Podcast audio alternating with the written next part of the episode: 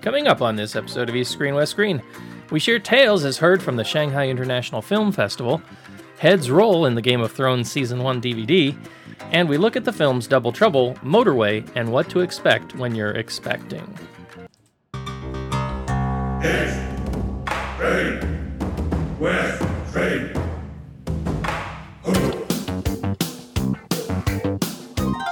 This is East Screen West Screen with Paul and Kevin, where if films were food, they'd be full of it.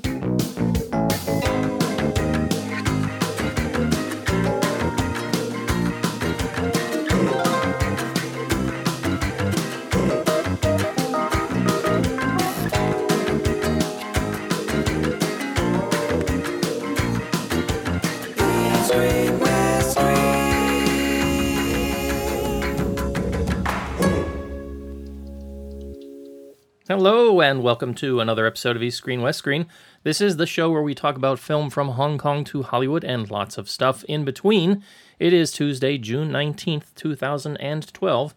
As usual, I'm your host, Paul Fox, and joining me, as always, from his secret location here in the Fragrant Harbor is Mr. Kevin Ma. What's up, everybody? How are you doing, uh, sir? How you doing? Well? I'm Good, good. Yeah. How you do? Yeah, it's uh, uh, you know, it seems like the weeks are just flying by now. It's the end of the semester, and uh, work has gotten a little bit easier for me. But uh, you know, the the, wife is uh, that much more pregnant day by day, so uh, it's getting down to a crunch time. Uh, I don't know if that's what they call it in medical terms, but uh, that's what I'm calling it, and uh, all all the other terms that are running through my head, financial and and parent wise and otherwise. Um, but yeah, things are going good for me. How, how have things been for you? Um, you know, same odd. You know, still kind of in the middle of a freelance job, so more busy at uh, at work. But uh, no, I'm excited about about what's happening at your end, man. It's Yeah, yeah. Well, uh, excited, nervous, and uh, you know things are just gonna be so weird to think of the change that's gonna happen. Like, you know, I don't know how many shows from now, but uh, you know, two months from now, my whole life will be kind of topsy turvy. I, I would like to request that from now, from from when your your baby's here, I will call you Papa Fox. Well, I'd like we'll to request see. that. We'll If see. um, I, I I may allow you that that that one that one allowance. Uh, we'll as, as long as you don't call me that out in movie nights, we'll be okay.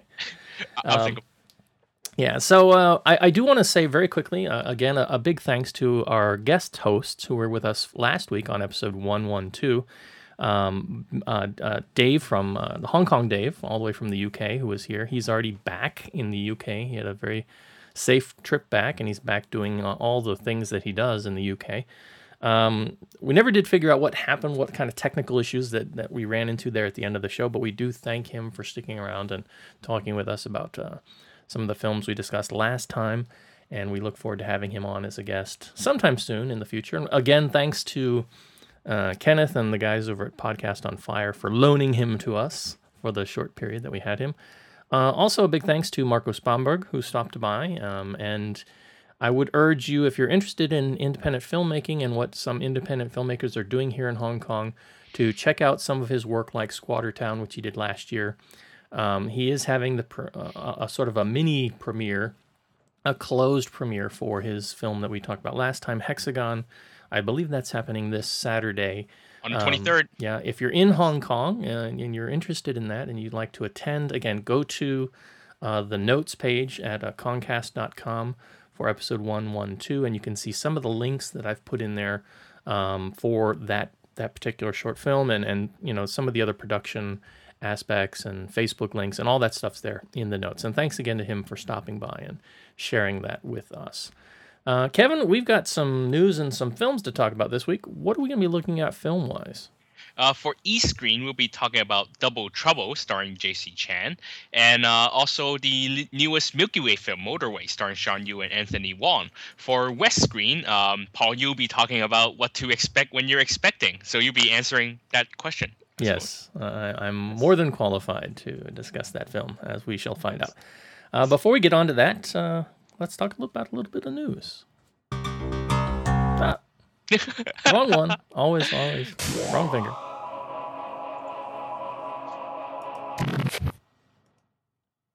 All right, so we've got a couple news stories this week, and uh, I lost the chat room. I don't know what happened. Uh, Yeah, me too. I can't seem to load it for some uh, reason. it must have crashed. Yeah.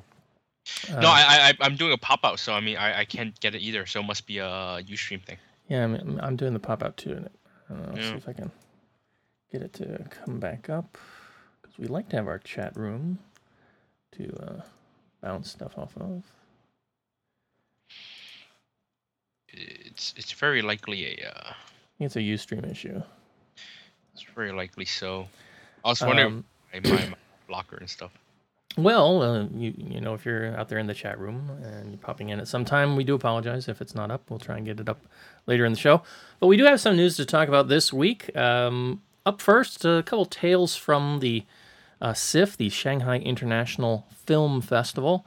Uh, that uh, th- these kind of caught my eye, and I know Kevin, you were tweeting earlier about some some of the stories coming out and some of the uh, rather heated discussions from, from what it sounded like uh, on some of your tweets uh, that were are going on about Chinese cinema and where the industry's heading, um, and what kind of you know things are, are being looked at about the future.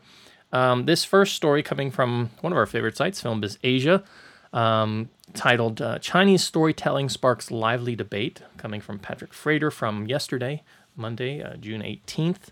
Um, it it looks at a at a panel of uh, Chinese and U.S. filmmakers um, during the first day, and they sort of got off to a discussion on uh, you know, the idea of Chinese storytelling. Uh, this included uh, director Feng Xiaogang um, and some um, American speakers as well. Uh, some of the more interesting comments that came out of that is uh, um, one one of the one of the one of the comments said that there are no Chinese film directors who do well in international markets except those doing martial arts. Uh, we are very weak, though we tend to think of ourselves as very strong. Getting into, uh, sorry, it says uh, further. It says, uh, in fact, we we are a country of counterfeits. We have fake milk powder, fixed football matches, manipulated box office results, and counterfeit DVDs. Um, and I believe it was Feng Xiaogang who was saying that. Yes, he actually also had a follow up comment right after that. He said he um, once went to a um, uh, counterfeit anti anti pirated DVD um, uh, rally in Beijing. Yeah. In a, in a in a big stadium of like eighteen thousand people, and and the host is actually actor Zhang Guoli. Uh, he played, I think, uh, Chiang Kai-shek in Founding Republic, if you remember. Um, and he was very passionate. He he asked the audience, "Do you actually watch pirated DVDs? How many of you actually watch pirated DVDs?" And Feng Xiaogang said it would seem that Mr. Zhang uh, overestimated his audience because then 18,500 people all screamed, "Yes!" Well, so yes, so so that's that's what Feng Xiaogang is talking about. Yes. Interesting. Um, the, the, article also goes on uh, a little bit earlier. It says um, movies are getting bigger, louder, edits are getting shorter, and there are more storylines as Hollywood is making movies for types rather than people. They're uh, about escapism, fantasy, cartoons, and robots. I'm not interested in any of these things. Uh, this was uh, screenwriter Nicholas Meyer. Uh, later, producer Gary Kurtz said that Hollywood films that have been successful in China, like Transformers, have no story at all. Um, I mean, it, I know they're kind of singling out China as both a, a, a, a you know Chinese film production and Chinese audiences as consumers, but I mean, let's not kid ourselves. Transformers was doing equally equally well in the United States. You know, it was uh, it made money, and that's why we got a Transformers two, and that's why we got a Transformers three, right? Um, so I think that in, some ways it seems like they're signaling out the Chinese audience here, but don't they have to point the finger at themselves? Well, the the the reason for that is this year, uh, especially in this year, uh, you you see that um, foreign box office uh, gross for films have actually be been higher than the domestic gross of films. For say example, uh, Battleship has done a lot better in China than say even in America. Um, and the same can be said for even for Men in Black 3, which has already made 420 million RMB, uh, as opposed to 150 million US dollars. Um, so it is a very crucial become a very crucial market chinese market. And this year is also kind of a, a cross crossroads for the chinese film industry because um, there's a year where there are no there is no clear chinese blockbuster It is a very critical period where uh, the audiences have finally the bubble has found, is starting to pop, show signs of popping as Hollywood films continue to do better. The quota was relaxed earlier this year, and Chinese cinema has been uh, has lost its uh, the, its audience's faith. So it is a very critical period, and is a very good time to bring up what is wrong with Chinese cinema. Is it still okay to blame Hollywood Hollywood invasion for for the failures of Chinese cinema? Um, and Feng Xiaogang brings it. You know, he's right. It's it's it, the Chinese filmmakers have to stop making movies that are about themselves, about the directors themselves. Uh, they have to stop making movies um, for themselves, but for audiences. Finally, realizing what audiences want instead of just throwing out, you know, money, these short, cheap uh, money money grab. Uh, this afternoon, I saw a trailer for for a film, a mini Yang romantic comedy called Holding Love, and you watch it and you wonder. You don't have to wonder anymore why people went went to watch Men in Black Three instead of you know something like um, Who in the Mirror, the the horror film starring Boy'z Kenny Kwan. You know, that's it's very clear because all Chinese cinema is still is doing what exactly what Hong Kong cinema did um, in its heyday. Is that cheap, quick money grab, trying to make a buck instead of you know real movies with production values. Well, and it's paying the same ticket prices. Yeah, well, that, that's the, that's the point I was going to try and bring up. I mean, is it the case of you know you're going to spend I don't know what, what what was the ticket price last time you went into Shenzhen?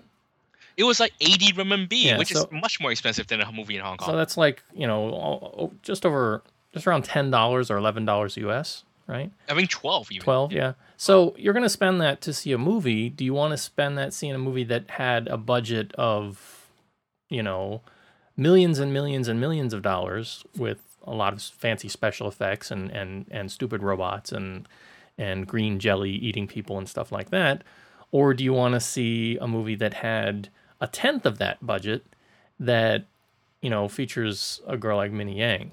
I mean, I'm I'm starting to wonder if maybe what the industry needs is it needs some kind of valuation on ticket price based on you know the budget of a film.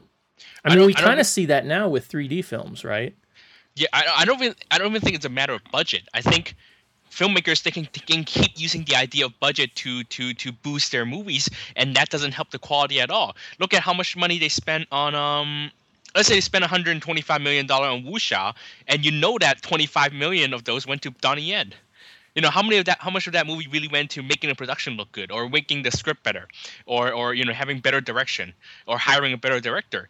It's it's all about these these you know fake promotional promotional um uh, title promotional um gimmicks. Uh, there are it, it, it, no one really talks about quality anymore. It's created quality, as in I'm telling you that's where our quality lies, as opposed to here. This is my just telling a simple story, a good story, and told well. Yeah, I, I mean, I think again, part of the problem though is that would we, if all tickets were 100 Hong Kong dollars, would we still go and spend money to watch stuff like Mysterious Island or Exactly. uh, Virtual Recall in the cinema?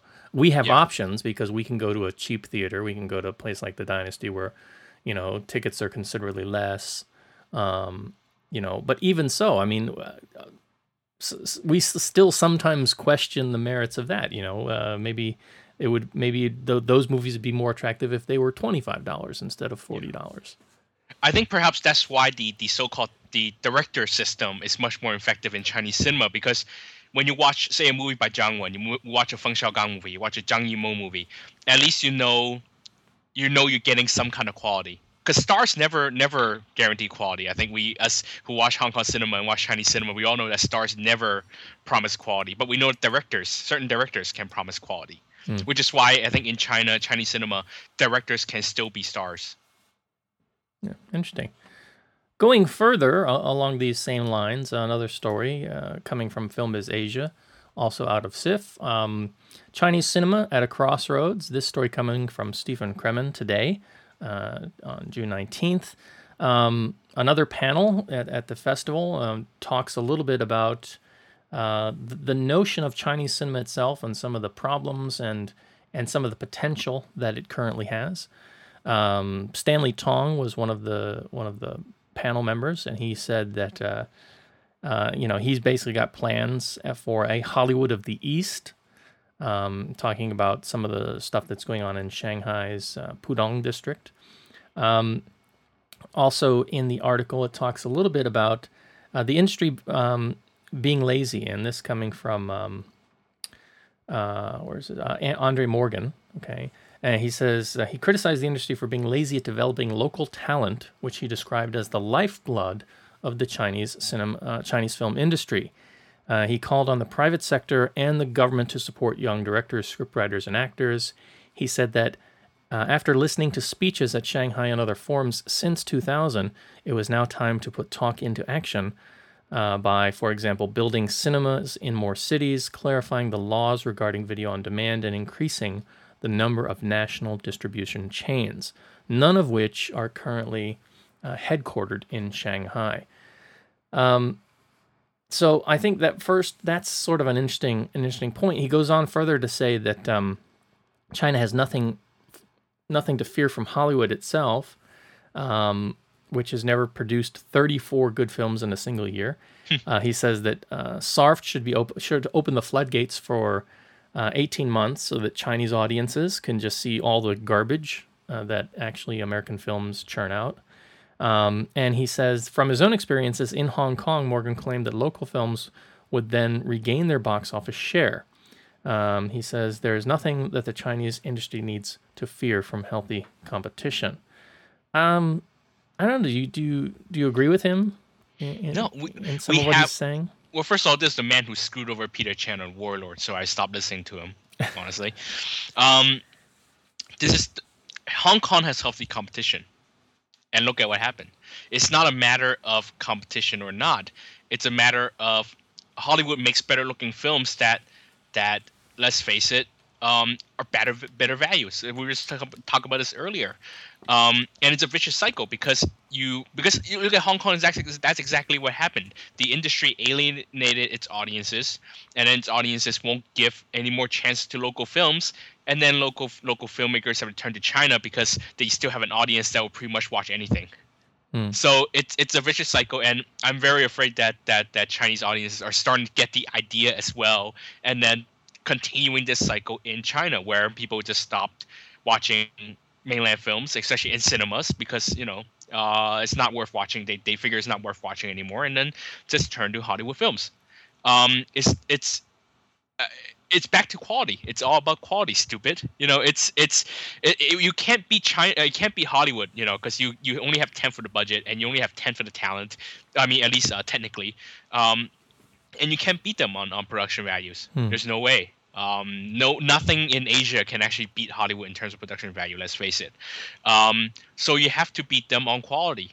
Um, you know, look at look, let the bullets fly. Let bullets fly. Um, only has 16 million U.S. budget, and it churned out something that that um that related to Chinese audiences that they they got a gig, gig you know they got a they really enjoyed, and and it's a genuinely good movie even with a lower budget. Hmm. So it's not about budget. It's not about production value. It's not about spectacle. It's about the quality. Um, but uh, you know, the the thing is, Chinese film industry, Hong Kong film industry has always you know been about money grabbing and and cashing as quickly as possible. So what can you do? What what can you do to stop the cycle? I don't know. It's it's a very. I don't think we should open. But I I think that even even Korea when they had the the domestic quota, they did not really begin to expand their film industry until they started making good movies. Yeah. So yeah, so they can look at protection protectionist um protectionist policies, but it's still about the quality. Um, towards the end of the article, it says a second panel was moderated by um, uh, an additional group of people.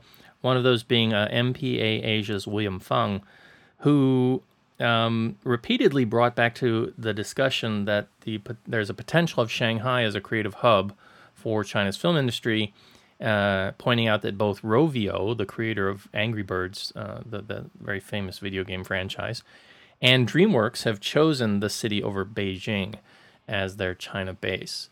Um, so, what are your thoughts on this as a person who's kind of sort of halfway in the industry? I would say, you know, because it's not your full time job yet because you're doing freelance work, but I'm sure you'd like to move more directly into that area. But is Hong Kong uh, dried up? Is it getting passed over? Hong Kong has has its advantages, but it doesn't have the space to to, or and the distance is too far, because you have everything that's happening in Beijing, and you want to stay close enough. We we want to be within you know that happening because in Hong Kong you can't really view what's happening in within mainland China. But I Um, mean, do you think do you think Shanghai? I I mean, if there's going to be a Hollywood of the East, is it Beijing or is it Shanghai? Is it someplace else? I think it's ridiculous to say there's a Hollywood of the East because because Asia is so fragmented. You can't have one place that's kind of like Hollywood where all the productions are are are are based. But if you talk about creative hub, I would I've never been to let's face it, I've never been to Beijing nor nor nor Shanghai, but um. I think Shanghai is more of a, cre- a commercial city, and it's better for commercial activities than say Beijing. I'm not sure, but it's certainly just, Shanghai certainly come come off of that impression more to me, and I would, uh, I would, I would say that Shanghai might be a more suitable place to be uh, become a creative, commercial creative hub for Chinese film industry. Uh, but then you remember you got the um the the what was it China Wood that's that's Yeah. developing in Tianjin. I would.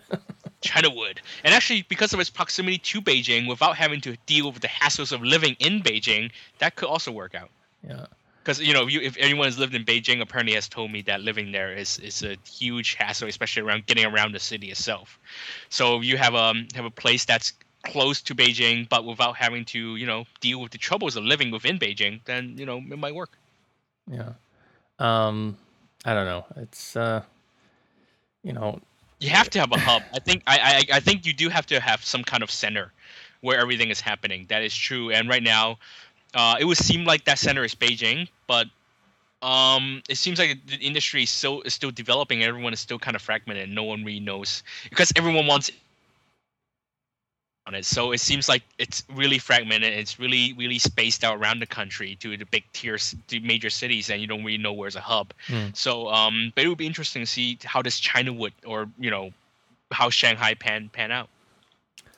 yeah. We'll have to uh, we'll have to wait and see. I, you know, the Angry Birds thing. I was, I, I mentioned that news to to my wife, and she just laughed. And and and then I started laughing, and the reason is because I mean, you go to China, and sure, Angry Birds is big, but it's like it's all it's all fake stuff. You know, we, we got done talking about the comment, you know, about the the issues with the problems of fakery in China. I mean, everywhere you look, even here in Hong Kong, there's tons and tons of uh, Angry Bird stuff. The dolls, toys, um, even some like you go to the, some of the Maxim cake shops and they've got little Angry Birds cakes you can buy. you know, and Rovio, I don't. Rovio, I don't think has a piece of any of that, and I, I just I wish them luck. I really do. Um, I think they're coming into the market way too late, though. I think MTR and, and Maxim you, they, they do pay a share to Rovio. Do they? But yeah, the, the fake they probably do because they need. I'm sure they need some kind of because it's so big a brand you can't get away with it. But yeah, um, I, I don't think the, the, the, the cheap ten dollar toys that we buy have any. You know. Um, all right. Well, our final story, uh, heading a little bit back towards uh, the western side of the planet, uh, Game of Thrones season one has more Bush than expected. Um, Hey, sorry, a little bit of pun there. Hey, Um, so this story has been all over the web. Um, you just do a search for uh, George Bush Game of Thrones. You probably heard this already. I came across this um, uh, about the middle of the week last week. I think it was on IO, IO9 when I first uh, discovered it. Um, apparently, a, a model of George Bush's head uh, was put on a stake. Uh, you know, a beheaded head put up on a stake in one of the final scenes of uh, Game of Thrones season one. And so the, the word got out about this, and uh, uh, and suddenly it was all a big hubbub, and HBO had to come out and apologize. And they actually have since pulled uh, the season one DVDs and Blu-rays, uh, and they will re-release them with that footage somehow edited. So if you're like me and you're like Mr. Ma and you have a season one DVD or Blu-ray, uh, hang on to it because it's probably going to be worth some money someday because uh, that version will no longer be sold on store shelves. Um, I, I mean, I, I okay, you know, basically, basically, I, I, the story is certainly political. The main reason, it, uh, from what I understand, that it got out was that it's from the commentary track, right? that they were actually Yeah. talking about this on the commentary track, and that's how it got out. If you look at the scene, it goes by so fast you can't even tell really.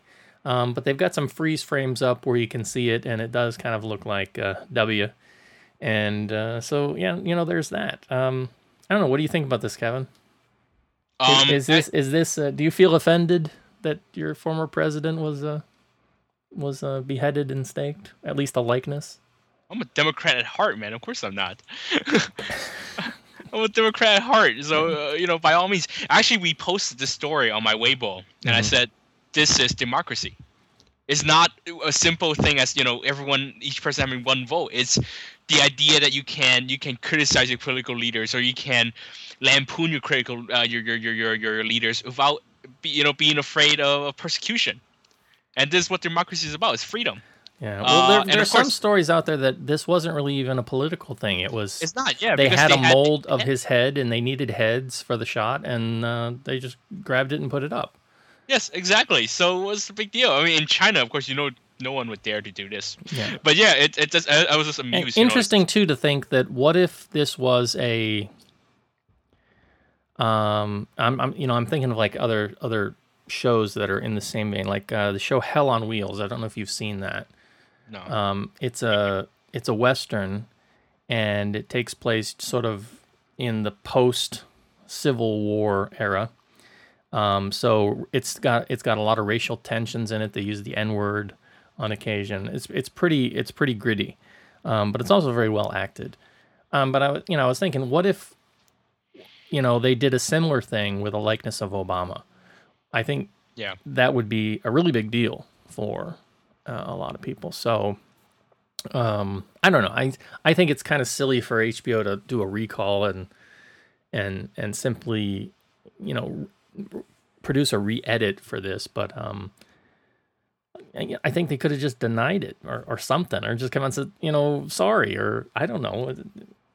They, they could have said it, it wasn't George Bush, it was Will Ferrell, you know? The thing you can't even tell. It's like the back of his head or something. Yeah. Get it? Um. But the interesting thing is, if you look at this, some of the, di- the some of the different headlines or taglines that that uh, some of the different news sites. So I'm looking at the uh, Guardian uh, from the UK says their headline was uh, uh, where is it here? Oh, you don't want to load, do you? Oh, here it is. Head of State, Game of Thrones. Sorry about decapitating decapitating George W. Bush. Um, so that's a pretty good one. Uh, here's one. I mean, talking about talking about making things a little bit political. Uh, this one, of course, from uh, Fox News.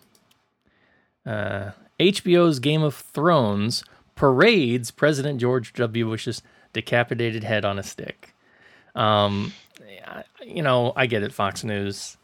You've got to kind of spin it to make it sound worse than it is because um, you want to politicize it a little bit. There's no parade. Like I said, I've watched, I've watched it. You know, uh, the, I watched the series when it ran. I watched it on DVD. I, I never knew. You know, it's not, it's not like a, they make a big, huge parade or a big deal about it. Yeah, um, you won't be able to tell that it's his head in, move, uh, in the show. Remember? Yeah, it's it's just it's it's not even that close up of a shot. Uh, But anyway, there's that. It's it's humorous news for the video geek out there. Um, but if you do have the if you do have a set, hold on to it because you might be able to pawn it off on eBay for a little bit more than you paid for it in the future. I gotta get my Blu-ray back from Kozo. Yeah, You- it, it might be on eBay already. Bastard. All right, shall we move on and talk about some movies? Ready. Ho. All right, so we've got two e-screen films to talk about this week. Up first, uh, the latest from J.C. Chan, who is the son of world famous actor, action superstar Jackie Chan, uh, called Double Trouble. Um, so this is a film um, that's kind of, I mean, uh, I guess the easiest way to describe it is kind of like a rush hour clone. As I was watching this, that's exactly what I kept thinking is that this is uh, trying to be like Rush Hour in, in what it does. And basically, it tells the story of um, in, in Taipei at the uh, National, I think it's the National Taiwan Museum, They're getting ready to have an exhibit of a 400 year old um, national painting. It's a national treasure. And uh, J.C. Chan plays a character named Jay, who's on part of the security team in charge of security for the museum uh, to protect it. Uh, now, there's a bad guy who's called Crime Boss Z. Now, right there, from that name alone, this should kind of set the tone uh, for the film. So, this international crime boss Z, who looks like uh, you know a male model who'd be on the front of a GQ magazine, um, he wants to steal the, the painting for some reason that's explained. That's kind of lame that you find out later on. But he he's wants to steal the painting, and to do this, he's got the aid of two female assassins who remain unnamed uh, throughout the film. One of the female assassins is played by Jessica C, who's a fairly well known model here in Hong Kong. I'm not sure if she's that well known in mainland or in uh, Taiwan. And a fairly well known crappy actress. Yeah, but she is the. Uh, if you look at the local poster, the Taiwan poster, which I'll try and put up on the site, uh, JC Chan is featured heavily, and she is featured heavily, even though she's not really that. I think she's got like two points of dialogue in the whole film. Mostly, she's just eye candy and and doing a, a couple action sequences. Um, but she and and another girl play the assassins slash thieves who are in charge of stealing it. So they try and steal it. Um, the event gets bungled a little bit because of the interference of a character named Ocean, uh, who's played by Xia Yu, uh, who's from the mainland. He is also a security card uh, in sort of his hometown, and he has been he won a prize to uh, come on tour uh, to Taiwan, and you know because of sort of a bumbling mishap, um, things get turned around, and he ends up sort of partnering. Uh, with J.C. Chan as they try and track down this painting and stop the international crime boss Z. And of course, hilarity ensues, or so they would like us to believe. um, if you're really watching this from a Hong Kong perspective, you're uh, you're seeing this for JC. I, am not sure how big Xia Yu is in China. I mean, maybe he's a you know a leading draw for people there. Um, but you know, the the main thing that got me into the cinema was you know was Jackie Chan's son, and I've seen him in stuff, you know, uh, Breakup Club and other things that I've liked him in. Um, and this is sort of the first attempt of him to really try and step into his dad's shoes, which I think is interesting. Um, but it's kind of mismatched because he's really good with the comedy parts, but I think he's got a long way to go with the action. Um, they they get him to do some of his own stunts, but he just doesn't have the pep.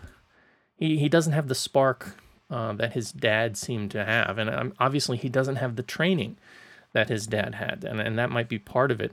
I don't know if he plans to go further down this road, but I, I don't think his dad had anything to do with this movie, did he? No, he didn't. But he did. But but JC did have that one impressive stunt where he jumps off the the thing and then lands on the sand. Even though there's wires, but it was that was uh, his own stunt. Yeah, yeah, and I think he had another one where he was like running down a slope um, in the beginning at the university yeah. when he was changing, and and that looked like it was done all, all by him. Um, but you know, it's kind of like I don't know. It just it it it didn't come across, and it might not. I'm not saying it's necessarily JC's fault, but it looked like maybe the some of the stunt, some of the fight coordination, and some of the stunt coordination wasn't as well designed as it might have been if it would have been Jackie Chan's team doing it.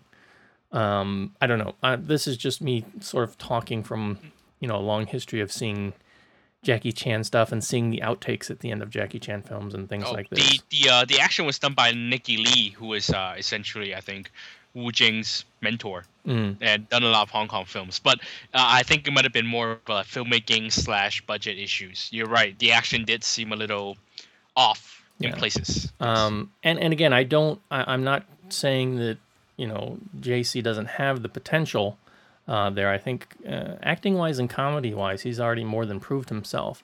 Um, but sort of as an action uh, leading person, um, I think I think he probably needs some more training, some uh, a better coordinator, better action director, perhaps, um, to, to, just to make him look better. Some of the action in this uh, just didn't come across. One scene in particular, I was thinking. Uh, there's a scene where they're fighting on top of a moving bus, and it very quickly goes from a real stunt well, actually, it's like a close up of people hanging off the side of a bus, and you can kind of tell they're not really moving very fast, if at all, um, because of the way the shot is done. And then suddenly they're on top of the bus, and then it's all green screen stuff. Uh, had it been Jackie Chan doing it, the whole thing would have been like a long shot. So you would have seen the bus moving. You would have seen Jackie hanging off the side of the bus. You would have seen himself go up on top of the bus, and then you would have seen him fight on top of the bus while it was moving. You know, but that's that's very much 80s, early 90s Jackie Chan stuff when he was um, really crazy. He's not as crazy anymore because he's older. Um, but yeah, this is this is uh, you know the limitation of JC because he doesn't have that same kind of training. Um, there's a there seems to be a bunch of in jokes here, and I didn't get a lot of them. Um, there, especially there was a, a, scene at the end between a gangster character and the tour guide, who are you know pretty prominent minor characters in the film, where they sort of face off, and it seems like there's something going on there that extends beyond the film uh, that you would know if you were really invested in in in Taiwan cinema and, and who these people are. Um, was totally lost on me. Um, but some of the gags work, some of them don't. Uh, again, the crime boss was really a cardboard villain. He speaks in English um, for most of his lines. Um, it's very halting English. Um, I think it's fluent English. Yeah, but I mean, it's yeah, it's it's but, just it seems unnatural. But, it's the, the dialogue, yes. the things he's saying. Um, he reminds me of of Maggie Q in a lot of ways. I don't know why. It was like if somebody turned Maggie Q into a dude. Uh, I kind of got the feeling that that's what she, she would look like. Um, I, I, was thinking, I was thinking, if someone turned Jessica C into a dude, that's the that's the yeah, villain. maybe, maybe I don't know. Um, you know, there's just a really weird scene, like in the in the very early part of the film, the the initial heist uh, gets bungled, and so as punishment, he ties the girls, he ties the two girls up, and he's doing a workout. And I can't tell because they're tied up. It's really mishmash. It's not like they're connected to anything. It's just like they have all these these these ropes hanging off of them. And it's kind of like a leather bondage kind of a scene. Yeah, it's like bad and, kinky bondage. Yeah, and it's like just weird eye candy, and it doesn't I, I, I didn't understand the connection of how he was actually torturing them because he's like, it was just weird. Um, I think that this film had potential to be a lot better than it was with a better script and, and maybe um, some more bigger names in terms of some of the casting. I think that they could have really done because I, I found that re- the dynamic here really interesting the Taiwan uh, China dynamic of the buddy duo. And I think that there was a lot of, you know, sort of like, you know, the back in the in the 80s, you know, the Her Fatal Ways stuff where it was all about the Hong Kong slash China um, you know partnership and and some of the comedy that they they got out of that. I think they could have done that here, um, and I think they they had a lot more potential. They just they kind of stuck with the color by numbers narrative, and and and you've seen these kind of jokes before.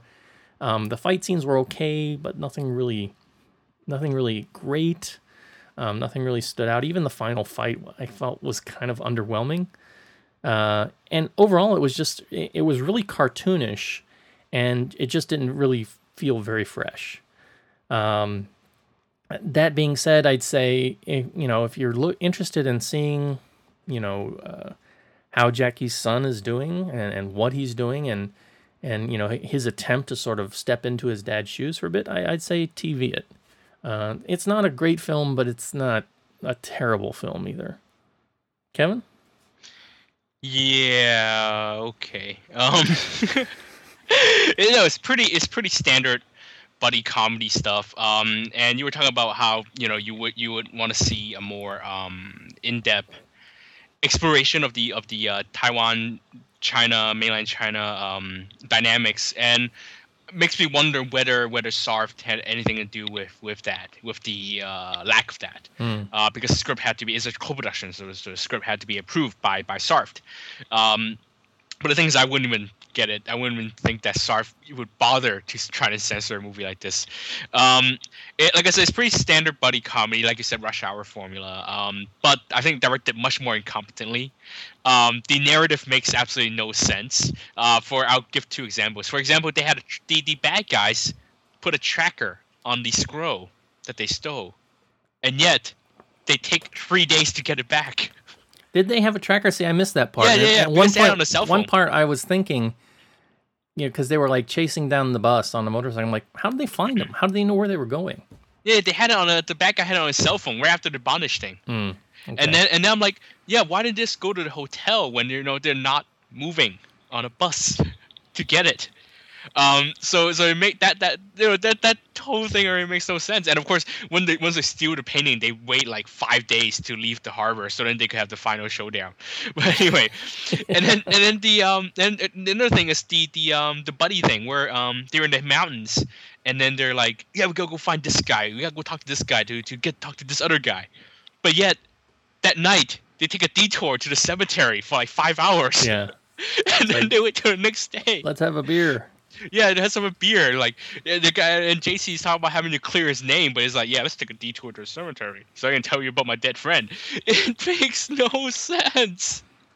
You could drive a 18 18 wheeler through the narrative host in this movie, um, and the whole thing is, I felt like I was going through a checklist rather than like a real narrative. Yeah. Because uh, just like Bad Girls a couple weeks ago, it's like, okay, here's the part where they they meet, but misunderstanding. Yeah, you know, now that you mention it, it does it it it.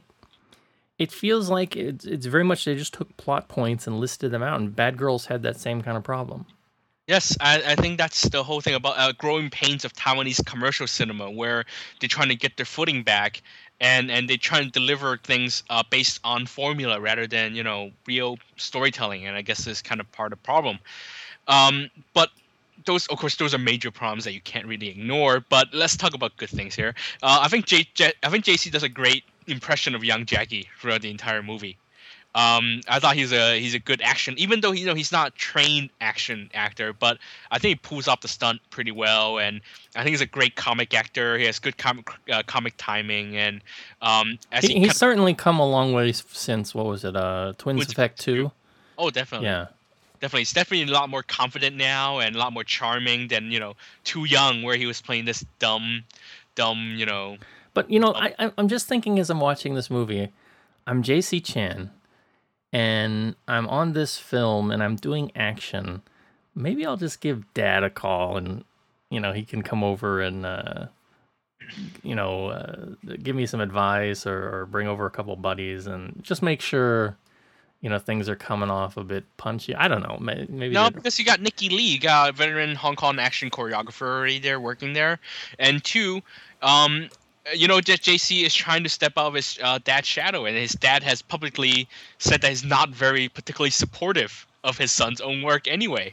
yeah. So, um, yeah, so you could, you, you know, you don't want this is not the movie you want to use to step out of your dad's shadow. Yes, but but you don't want to see, you don't want if JC wants to avoid the Jackie, Jackie connection, you know, he wouldn't do something like that. But no, nevertheless, he does a pretty good. I think he's a pre, he, he channels a young Jackie Chan here about the you know the big uh, complex martial arts stuff.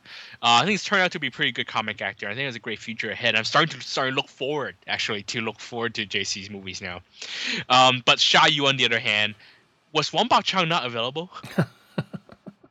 because Xia Yu was just doing what Xia Yu is a is a serious actor with some serious films and and he was just doing like a stuttering Wang Baoqiang impression. It was very very annoying, Mm. Very annoying. I and and we talk about you know the tour guide Chen Han Dian, who's a who's a very actually very uh who's the lead in Soul Bread and uh he's actually a very well known uh, variety show uh, not host but kind of a co-host um sidekick character. Uh, he actually in a monologue he a huge monologue he refers to the show that he's on uh, uh, when when the subtitles referred to as you know Factor, X Factor, and Simon Cowell and all that, he's actually talking about the show that he's on in, Mm. in, in Mandarin.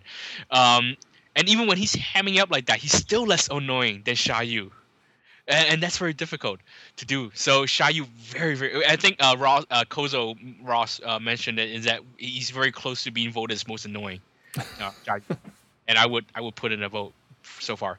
Um, so yes, there were cultural in jokes. So you wanted to know, Paul, uh, the gangster character also, uh, I think, a TV TV staple, and so is Chen Han Dian. Taiwan is a uh, Taiwan's television industry uh, industry is much more uh, uh, it affects pop culture much more than cinema. So you will see many television pop personalities end up on on on film uh, as a way of fan service or or you know to to amuse Taiwanese audiences. So I think I think the two character the two uh, figures match uh, facing off. Those are like because even uh, um, Shelly, who's been on the show before, even she asked, "Oh, how was the the guy who played the gangster?" Mhm. Because she knows him from from uh, Taiwanese television shows. So yes, um, these are cultural in jokes that can't that cannot be translated into subtitles. no There was another. There was another. There there were a couple scenes that were just really weird. Um, That that that one scene where the the gangster character and the and the uh, tour guide face off. Like I said, I didn't really catch that. But there was another scene where they went to the temple, and they were, uh, you know, they were both doing you know the the bison right. They were praying in the temple, and and these two guys walk up behind them and they, they just say you're doing it wrong. Yeah, that's what I'm wondering. Do you remember no that scene? And I was yeah, like, and w- it probably was- cut off. Yeah. Were, were those the directors? Was were those some walk? Was that another walk on gag that I didn't get? Um, there were just a couple of moments like that. That I think that's that's a walk on gag. And actually, the scene after the next temple visit, where they get beaten up by the guys in masks Yeah. and then you know, they Yeah. in front, directly stolen from God of Cookery.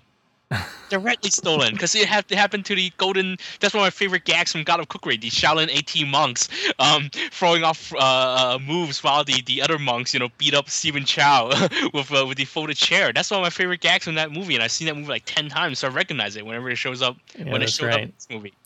Um, but so that's what that's not a cultural in joke. That's just that's just a total ripoff of God of Cookery.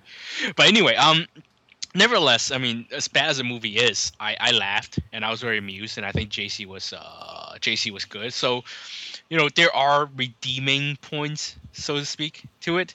But yeah, the movie isn't good. Um, so if you're interested and you believe me about JC's performance, I would say it's worth TVing, but um, don't don't expect you know a very good movie out of it. Hmm. Uh, so that's that's it.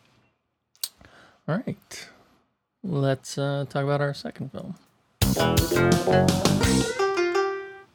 So, also for the East screen this week, we have uh, the latest from Shawn Yue and Anthony Wong Chau Sang. That is Motorway. Now, I haven't seen this yet, Kevin, but you have, so take it away. Yeah, if, if you're listening to this live, we were this is a review that's coming out before the actual release of the film, so I'm quite excited. But anyway, sorry. Uh, yes, Motorway is the latest film from Milky Way uh, Milky Way Films, uh, produced by Johnny To and directed by Soi Cheang, who last directed Accident and also has the 3D Monkey King movie coming out um, next year. Uh, this film had kind of trouble, not trouble production, but more like a typical Milky, Milky Way production where it gets really dragged out and you never know why it took so long to shoot because the film is actually quite simple. Uh, Shawn Yue, um, the, the basic idea is that it's about two cops uh, played by Shawn Yue and Anthony Wong. They're in the uh, Hong Kong police so-called Invisible Squad, which is a, a squad, uh, a, team of cops that drive in uh, plane vehicles, uh, trying to catch and, and you know more powerful vehicles than your typical police police issued vehicles uh, that catch uh, illegal drivers uh, or illegal racers on the road. Um, so uh, Shawn Yue plays uh, Chan, who is kind of a cocky, young, um, uh, arrogant driver who thinks that he's good enough to to catch any car on the road. And um, when he can catch people in, in uniform, he goes and, and puts modification on his car just to get revenge uh, on on the race on, on the on the highway. That he's that kind of arrogant. Uh, his partner is, is uh, Low, played by Anthony Wong, and uh, very kind of a by the books, uh, few days away from retirement type, uh, older veteran uh, who's kind of taking easy and, and don't worry about it, that kind of attitude. Even though uh, his his character, his persona, kind of suggests that he had once uh, had a past where he was once like Chan. Um, a criminal, one day a criminal from China, uh, Jiang Xing, played by Guo Xiaodong, comes out to China and he's hired to um, break a friend out of prison. Uh, and in the in the in the uh, during the the process of escaping, he he traps Chan into a cul-de-sac, and um, and kind of puts down Chan's uh, confidence in, in his driving. So uh, the the rest of the film is about how uh, Lo helps him rebuild his confidence and and learn that driving isn't about speed, but uh, but it's also about you know your real technique. So he learns how to drive, as in he learns how to Wait, live. this is a, a movie about driving starring Anthony Wong. Are you sure it's not initial D sequel? Right. It's it is a reunion uh, of of Initial D stars, but I think it's a much better film, uh, and I will talk about that a little bit now. Um, the plot, let's face it, it, it it's really generic. You know, cop, uh, cop, uh, arrogant cop learns to become more humble uh, and learns how learns to become a better cop through through humility uh, and fights. You know, takes down a mainland criminal. Quite old fashioned. Um, welcome back, the Mandarin speaking villain. Um, instead, it's all about characters. Uh, again, personal growth and the bond between the two characters and driving. Finally, it's a movie with driving about driving. It's not a heist movie anymore. It's not a gangster revenge flick. It's a movie where you know real driving skills are actually um, actually have something to do with the plot. Uh, the car chases are, are choreographed by Chin Ka Lok, who you can see every weekend on Hong Kong TV, uh, putting putting Hong Kong celebrities through hell by by drifting around empty field. Not not not not just Hong Kong celebrities, but typically Langmos, right? Oh, Lemos, right? Did you so actually Ross asked me to ask you this? Sorry, little for the detour. Did you watch Steffi in the in the? He asked me to ask you to watch Steffi in the episode over the weekend. I I did not. No, I, I missed She it. did not. She did not undergo the the car the car torture. I think she's too big. Yeah, sadly. Yeah. Uh, but yes, obviously, so Chin Ka Lok obviously know how to drive, and I think the car chases by him here, I think they're some of the best car chases I've seen from Hong Kong in recent years. Um, because the emphasis is on moves, it's not about speed. Because let's face it, you're trying to do a, a car chase in Hong Kong that's you know with speed, it'll be over in about two minutes. That's how small Hong Kong is. Uh, that's how few highways we have. So it's all about technique. It's all about um, fluidity. It's not about speed uh, and it's it's all about real driving techniques because the the main technique in the film is learning how to turn essentially turn without moving the car without going forward is to is to use the um the the the, the horsepower uh, to turn the car at two kilometers per second to get out of really tight corners. And that's real driving technique right? Um Shawn Yue's okay. He's kind of you know your typical cold arrogant cop. And he does he gets a little more emotional along the way but you know he's okay as a lead. It's Anthony Wong who's really great here as the partner. Um and uh, Michelle Ye plays uh, Anthony Wong's wife, has a good couple of good moments. Um, the movie underwent major reshoots. The movie took two years to shoot, and according to Soi Cheang, they, him and his producer Johnny To, they agreed that the first version of the film they did kind of failed, and they had to reshoot the essentially reshoot reshot most of the film. Um, they never explained the details as to why, but I would like to see what was in the first draft because what came out is actually quite a simple, still a quite simple film. So I I think it might have been a, a technique issue. I'm not sure, but uh, I also think that the Barbie Hsu character, Barbie Hsu plays a, a doctor that that the Shawn Yue character hits on once, and then um, it becomes kind of a gives him caution, tells him to be careful as a driver, and then she shows up a doctor. She only has like three scenes, and I think that she might have been what was cut in the first from the first uh, first version. I'm not sure. Hmm. And I would like to know what happened, um, but we'll never know because um, you know the thing about Hong Kong cinema is that once they, they, I'm sure they have a lot of deleted scenes, but the thing of Hong Kong cinema is you know, they you never get you never know the true story until years and years and years later. Um, I know that some people might compare this to Drive just because it came out year after Drive, but let's not do that comparison. Okay, Drive and Initial D they have driving as an excuse. Drive especially has an excuse. It's just using as excuse for violence and mayhem, dressed in a leather jacket. It's just cool when it's never really about driving. But Motorway is the real deal. It is a driving movie. It's about cars. It is shot. It is shot like a car movie. It is about cars, and I'm not sure how real. I'm because I, I I like. I'm not car enthusiast, so to speak. So I'm I'm I'm not sure how um real car enthusiasts would deal with the fi- film, but the movie is so em- emphasized about driving is that they'll either get really outraged by the inaccuracies or they'll be really passionate about it because it is so accurate. I'm not sure, but there are no because it's the movie is so much about driving that there won't be a middle ground. I think. Um, it is drier than one might expect. Um, Soi Cheang is not a has made kind of a quiet film here. It is um, it has a lot of car uh, car engine rumbling and some music, um, but it's not really a a, a, kinetic movie. It's not a quick movie. It's quite slow sometimes. It is quite quiet at times. Um, the, the story is told very precisely in a very precise manner. There's not there's no fat. It's only 89 minutes long, so it's a it's a very efficient story. Um, and the fact that it looks really good is icing on the cake. I'm just really appreciative that there's finally a good uh, movie, a Hong Kong film where you know um, that's precisely told, efficiently told, and it looks good. And I'm so thankful that I think I like it more than I should. So um, I would say see it. I'm gonna watch it again, and I want to see Rumbling Seats here at the uh, the Grand Cinema here in Hong Kong, uh, and look forward to seeing it again. And I recommend it. It's I think it's one of the best films of the year, of course. All right. Excellent. I look forward to seeing it. All right. I think it's time to move on and uh, talk about our West Screen films. East Green, West Green.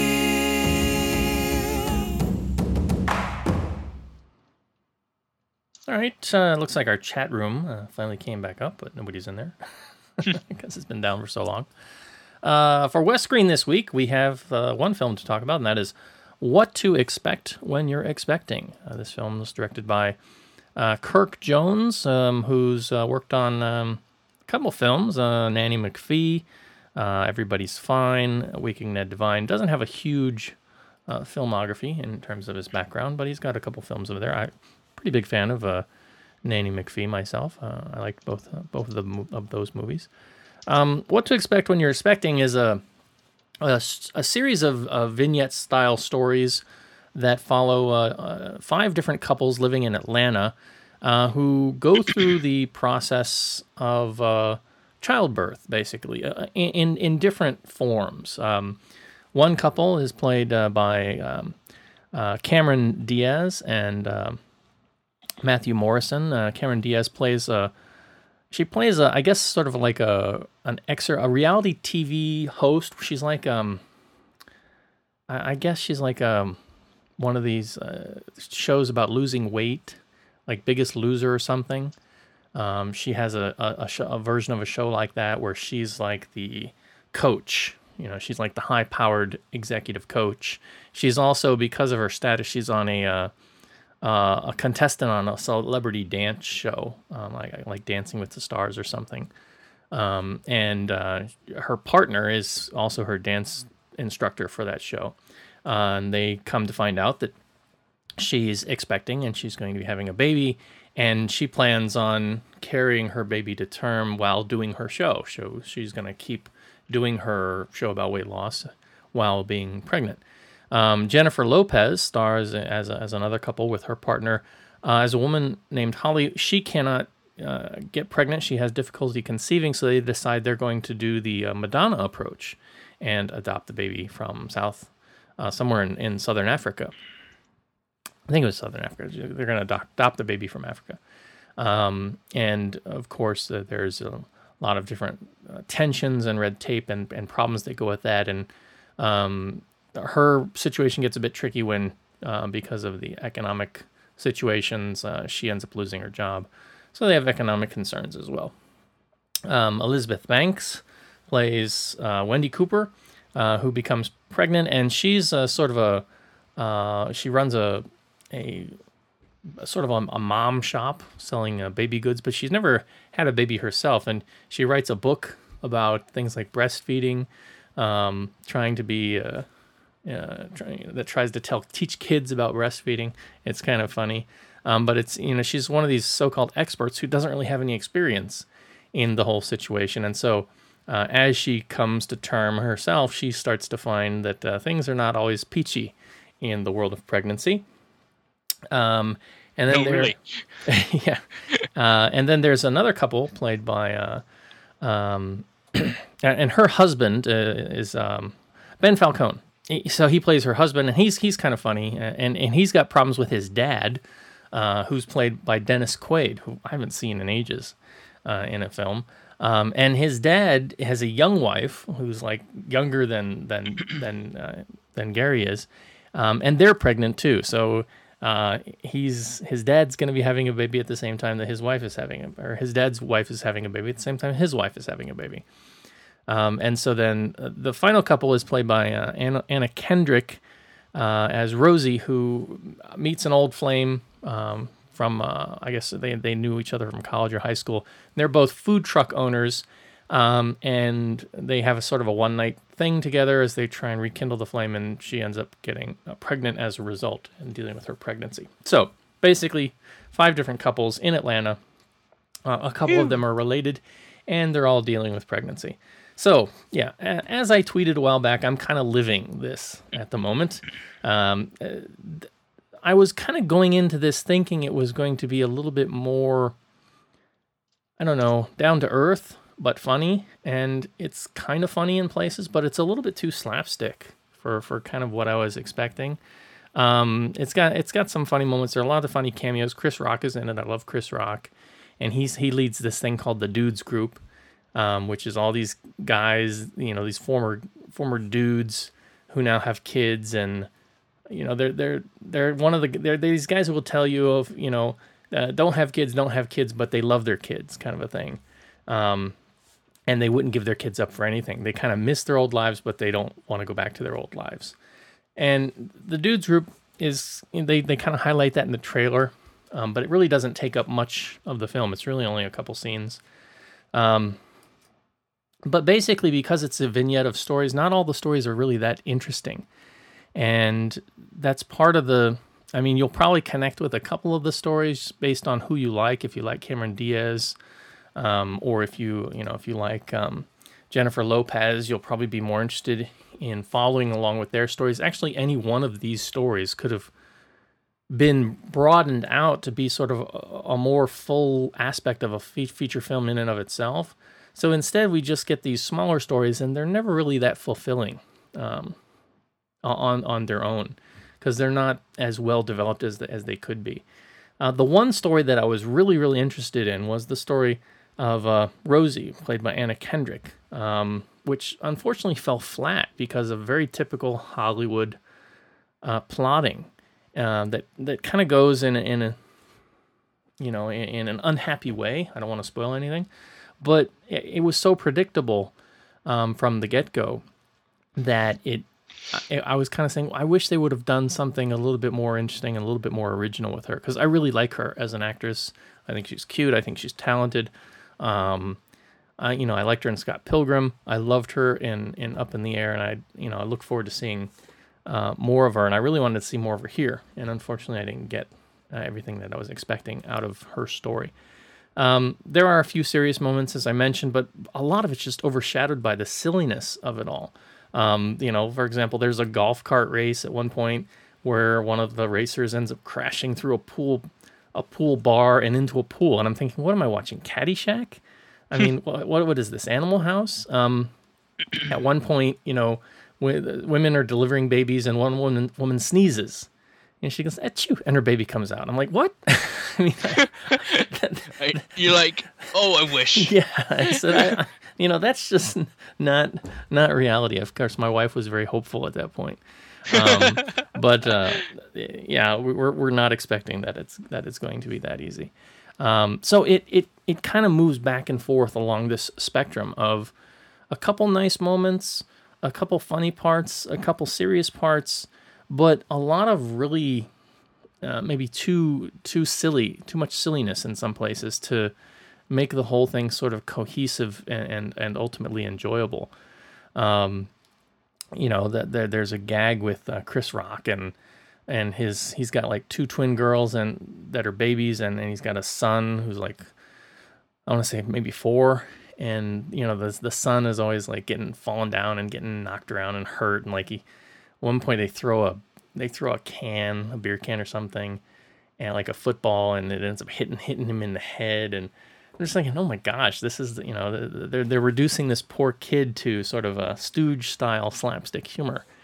Um, but uh, yeah, I'd say you know if you are in my situation and you are expecting anytime within the current year or you've recently uh, expected, you will find some merit in this film. So uh, TV it, you know, at, at the very least, uh, it's got a couple couple things in there that you'll probably relate to and probably get a kick out of. Uh, Kevin, I don't think you're probably going to be watching this anytime soon, right? Uh, um, never. No, well, no. Um, never say never, my friend. Never say never. Maybe in a in a few years. Yeah, Hopefully, if I'm lucky. years. If I if I do my job right, yes. Yeah, yeah. Uh, Or if not so right, then maybe next next next month. I don't know. yeah, I mean, uh, timelines can be uh, can be unfortunate things in some cases, right? Those get knock wood, knock wood. No, Yeah. hopefully nothing. Hopefully Knock nothing. wood or China wood. I don't know. Some kind of wood, right? All right. Uh, so that is our West Screen film for this week. Let us move on and talk a little bit about uh, video. The East is blue. Wait, what?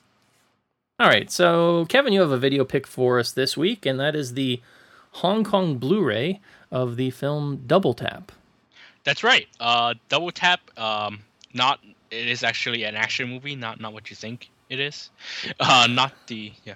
Not the always sorta movie that I don't own at all. The the the, the, the what movie? The- never mind. okay. Double Tap is. Oh, wait a minute, wait a minute. Now, I mean, when when you say double tap to me, I'm thinking of the Zombieland rule, right? Really, you were thinking about that? I was thinking about the. Uh, never. mind. Okay. I'm not getting into that. Yeah. Anyway, Double Tap is the uh, the action film from the year 2000, uh, directed by Law Chi Leung, who would also go on to direct um, uh, Leslie Cheung, I think, in Inner Senses, which came after that. Um, is co-written and produced by Derek Yee, um, and this movie also gave way to um, the Alex Fong's um, recurring character in uh, One Night in Mongkok, and also was it Triple Tap? Triple Tap. Yes. Yes. Um, so this is the where it all started. Um, the film stars Leslie Cheung as a, a gun enthusiast uh, who who goes crazy after accidentally or essentially killing killing a, a criminal on the on the gun range. Uh, and then becomes a, a psychotic murderer uh, that has to be stopped by Officer Miu, played by Alex Fong. Um, so it becomes kind of a, a battle of two two sharpshooters. Uh, and I remember this being quite an intense action film, and it's quite a good. Actually, this intent uh, and Leslie has a really good performance in it. I think he might have been nominated for an award. But uh, anyway, the film has been out for 12 years, and it was um, early this year. Golden Harvest digitally remastered the film and played it on uh, April 1st, which is the anniversary of Leslie Cheung's death. So knowing that th- that version exists, we knew that a Blu-ray was coming, and it did came la- and it did come last week. So I'm holding a copy right here, and I was just checking it out. I didn't watch the entire film, but I looked at the print, and yes, it does look very digitally remastered. It looks quite clean for a Hong Kong movie that was made 12 years ago and probably wasn't kept properly. Um, however, the, the the a little disappointing is the soundtrack. Uh, it is it does come with a um, DTS HD Master Audio 7.1, but it is for a gun movie. Actually, it, it's quite weak. Some of the gunshots are strong, but you have that very post production produced sound that you know it's not really a good you're not you're not really watching a movie for the sound sadly for a movie about gun enthusiasts you expect um, a little better audio. Uh, i watched i first watched this movie uh, kind of on a mono in a, in a in a chinatown theater in hong kong i mean in san francisco. So i remember the sound was mono so i didn't remember much about having really particularly good sound mix. But uh, here in surround it's not quite good but at least it's cleaned up. It looks very good um, for a fortune star release or Kam & Ronson release um, it doesn't come with any extras, just a trailer, uh, which means the original uh, DVD extras did not get carried over, possibly due to rights and whatever, who knows. But uh, if you don't own this movie yet, and you're wondering about the transfer of the film, I can I can assure you that at least vi- visually it looks very nice. Uh, and if you are a um, fan of Leslie and um, this uh, you haven't seen the film, it's actually a very good action. It is kind of violent, but it's a very good action film, and I highly recommend it. Yeah, this is um, you know, I've I've read some some articles or, or some comments in the past that have attributed this in Inner Senses um, as being sort of the dark phase of you know Leslie and and having an influence on him um, in, in terms of depression and things like that, which some people have said could have possibly attributed to his suicide. Yes, especially Inner Senses, which came uh, I think a year or two after, Yeah. and uh, and it really did mess with his mind. And here in Double Tap, he is, uh, Leslie is a very intense scene where he goes. I always remember that scene because um I know because it's memorable. Uh, but yeah, he where he kind of goes crazy on his own, and he's in this really dark red light, and obviously he's very devoted into this role. Um, this I think people more attribute to Inner Senses, uh, attribute Inner Senses to his mental, possibly in mental condition after that than than Double Tap. But yes, um, this is one of the more Leslie Trim before. Because I mean, before this role, he was, you know, always sort of an idol character, a hero character. I'm thinking of, you know, um, Bride with White Hair. Um, of course, you know, some of his idol roles, you know, Stand Behind the Yellow Line and, and others. Um, he had not played a villain before This This might have been one of his first villain roles. Yes, yes, I think so. uh, and it is. I, I will always remember this one as more. It, it, even though you know, let's face, let's Leslie is a a glorious overactor, and he he is, and he he gloriously overacts in a way that's perfect for the big screen. I think that makes him a larger than life uh, figure. But yeah, here he kind of takes it up a notch than his usual, you know, overacting, and it kind of goes into quite intense territory. So yes, this is a very intense Leslie performance. So anyone who who's you know looking for the the charismatic, uh, legendary Leslie might not get it here. Yeah. Now you mentioned that the uh, DVD had some special features. Yes, uh, as as far as I remember, I don't. I didn't they the didn't- DVD. They didn't is make it over, so um, you're it s- uh, yeah. A DVD is getting re-released. I think uh, Mm-hmm. with this copy of this transfer. I think in the upcoming week or two, and it's it'll be quite cheap as a sixty something Hong Kong dollars retail price. So you don't have a Blu-ray player and you don't have to have the movie on DVD. You can wait a week or two and then uh, get a cheaper DVD copy. or if you're just somebody who's more interested in special fe- features and extras than the presentation quality, you might want to consider holding off and seeing if those features are available on uh, the new version. I think the old version is not out of print. You can still find it around. Um, and you could probably, uh, I don't know if you guys have it on, uh, still have the old version over at uh, Yes Asia, but I, I think you'd probably find it quite easily on uh, eBay. And I know you can find it uh, here locally in local shops still. Okay. All right. I think that's to do it. Uh, let me throw in our final bumper.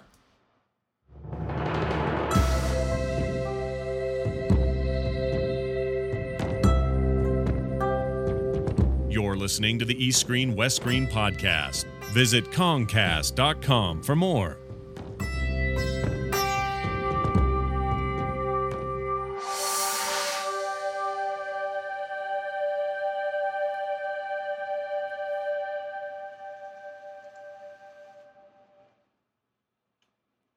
Right, folks. I think that's going to wrap things up for our episode this week. Uh, of course, uh, if you'd like to be part of the show, you can contact us here at Kongcast. That's K O N G C A S T dot com. Uh, or you can drop by iTunes, uh, leave us a review over there. If you really like the show, you could leave us a five star review. Um, but if you, there are things you'd like to improve, we'll take anything uh, that you got. Um, you can also follow us on Twitter, twitter.com slash Kongcast for the show, twitter.com slash Foxlore for me, although I haven't been tweeting much in recent days, um, and twitter.com, twitter.com slash The Golden Rock to follow Mr. Ma and his uh, very informative and frequent updates about all things going on in Hong Kong and China cinema. Uh, if you'd like to contact us directly at the show, you can email us at eastscreen uh, at gmail.com. And uh, if you want to send us a short uh, audio file, a short review, some questions, uh, we might just play that here on the show. Uh, keep it short and sweet, and uh, it'll all be good.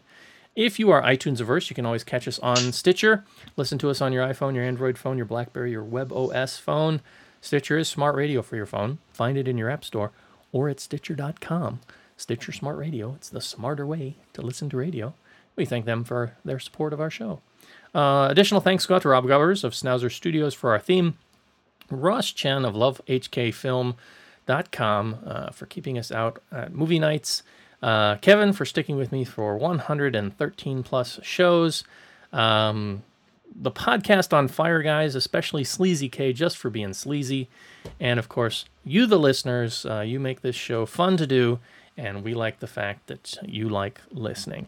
Next show, episode 114. Uh, we're going to talk about what? Um, Shadows of Love, I think. Uh, Shadows of Love. See a movie and The Bounty, starring uh, Chapman To and Mm-hmm. uh and and Fiona Sit. Yeah, um, There are eight movies coming out, so there's there's plenty of movies to talk about. Yeah, the West Screen, uh, nothing super exciting. I'm thinking of going seeing uh, salmon fishing in the Yemen. That looks like it might be uh, okay. Uh, something I might enjoy. So we might talk about that next week as well. Um, all of that and much more on our next show. Until then, this is East Screen West Screen wishing you good viewing, and we'll see you next week. See you next week, everybody. Hot